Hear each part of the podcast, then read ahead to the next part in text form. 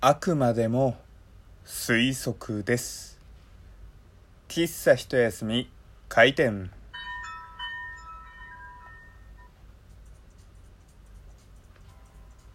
はい。皆様ごきげんよう喫茶一休みゆうさとでございます。あくまでもね推測なんですけれども今日プチ食中毒にかかってしまって。うん。まあ食中毒にかかったのかよっていうところとプチってなんやねんっていうね。まあそんなところなんですけれども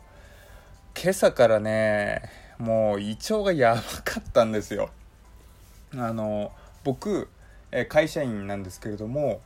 こう家から会社まで正直遠くはないんですよ。っていうのもありますし、えー、就業時間就業時間じゃない始業時間かがまあ、えー、遅めの時間なので結構ね、えー、遅くまで寝てでなおかつ家が近いからギリギリまで寝ていて目を覚まして5分でシャワーとか身支度とか整えてダッシュでもう電車乗るみたいなそんなね 生活を送ってるんですよ。で体が目覚めた後すぐって正直体の内部って起きてないじゃないですか。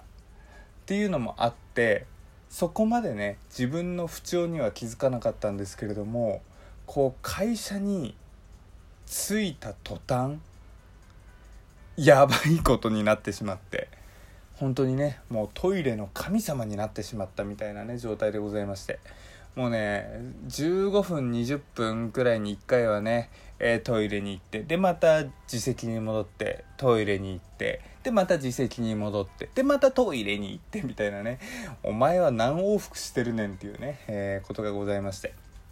で僕あんまり会社でこうすぐに「ああ俺具合悪いわ」とかって言わないんですよ。あの本当に具合悪い時って。なんかねこう元気な時はいやーちょっと帰りたいしねだるいっすわとかっていうのをちょっと冗談で言い合ったりしますけれども本当に具合悪い時こそなんかねあの我慢してしまうみたいな癖あるんですよだから今日もあのそこまで何も言わなかったんですけどやっぱり数往復ねあの短いスパンでやっているとまあ同じ部署の人も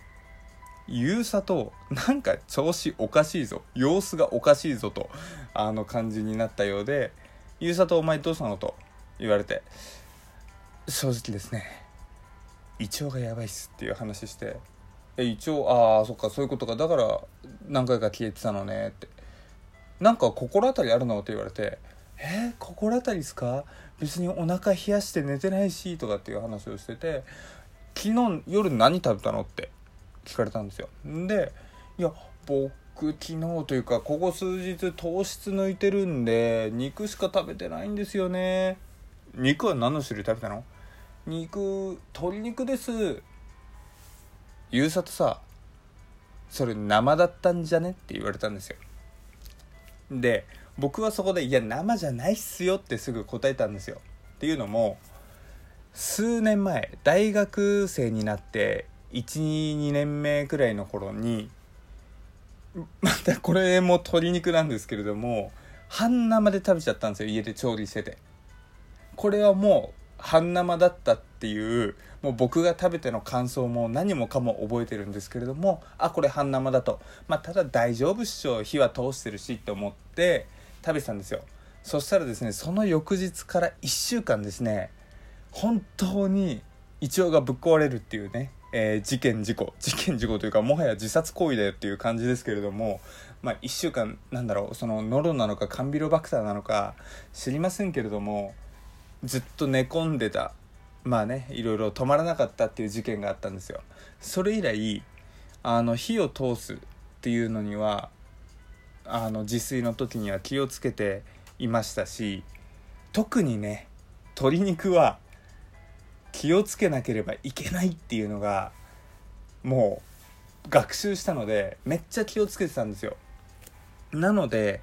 えー、昨日ね、えー、鶏肉焼いたとはいえどもちゃんと中身確認してるんですよ。こう焼きます。で1回焼いてる最中にちょっと、えー、1つね、えー、1ブロックというか1つかみ取って、えー、切って中見てみる。あこれ大丈夫だなって思っってでようやく皿に開けるっていう一つのパターンができてるんですよ。だからいやいやいや鶏肉生なんてありえないっすよというね答えは言ったんですけれどももしかしたら焼きムラがあるかもしれないよっていうことを言われたんですよ。で僕はあのねあのー、コナン君のように「焼きムラあれれ」みたいな感じでねちょっとあのー、とぼけた感じで言いましたけれどもなんかこうフライパンとかで、えー、焼いたりしている時にもう大丈夫だと思ってもなんかこう45分の間だと焼いてからね。45分の間だとなんかこう地味に火が通ってない部分とかがなんかムラとして出てきてしまうみたいなね。そんなことがあるみたいなんですよ。でああそんなことあるのかと思って。でそう考えてみるとじゃあ生なんか分厚いね切り身切ったのが分厚い厚さとかだったものに火が通ってなかったとかっていう考えるとそこでねほんのぶちょっとした部分だけ生だった部分があってそこで、えー、僕はね、えー、胃腸にダメージを食らってプチ食中毒になってしまったのかなと、まあ、このプチっていうね言葉からもお分かりの通りこう正直、まあ、今日一日中あまりね調子がいいとは言えなかったんですけれどもその朝のね、えー、20分に1回の往復というのはもうなくなりましてでまあ今はある程度、うん、まあまあまあまあ普通にこうラジオトークで喋れるくらいにはね回復しているので、うん、まあプチって言ってもね、えー、やぶさかではないのかななんていうふうに思っておりますけれども本当にね食中毒怖いですよね。あの僕なんかあれなんですよその焼き鳥じゃねえや鶏肉を焼いてこう1週間寝込んだことがあるっていう話をしたじゃないですか。それ以外ってあまりないんですよ。こう何かを食べてダメになったのが。で僕あの海のねあの牡蠣。大好物なんですよ。もう日本酒大好きですからね僕。あの牡蠣をねこうポン酢とかでねこう絞ってこう入れてこうパクって食べるのと同時にねこううま口系の日本酒をねククッといくとねこれまた気持ちいいんですよね。っていうくらい牡蠣が大好きなんですけれども、え、その分ですね牡蠣を大量に食べてるんですよ結構。ただいわゆるその牡蠣のノロウイルスよくね、えー、話題になりますけれどもっていうのが一回もないんですよ。ただ僕の周りの友達牡蠣大好き人間はね必ずと言っていいほどみんなノロにかかってるんですよね。まあノロかは分かんないですけれども、まあ、その嘔吐とかねそういったものにかかってるんですよ。だからある種ね僕は食中毒に強いっていう謎の自負心を持っていたんですけれどもなんかね鶏肉だけはどうも鬼門なのかやられてしまうんですよね。まああと海鮮物でいうとあれですね。えー、アニサキス。よく何でしたっけ？カツオだかなんだかとかに、えー、入っている。あとイカかとかに入ってで鮮度とか落ちてるとこう、えー、肉の部分にお肉の部分にねえー、アニサキスがやってきてそれを食べちゃうとこう僕の僕のじゃなくて人のね胃に攻撃しちゃうよみたいなのがありましたけれどもあれも僕一回もなくて。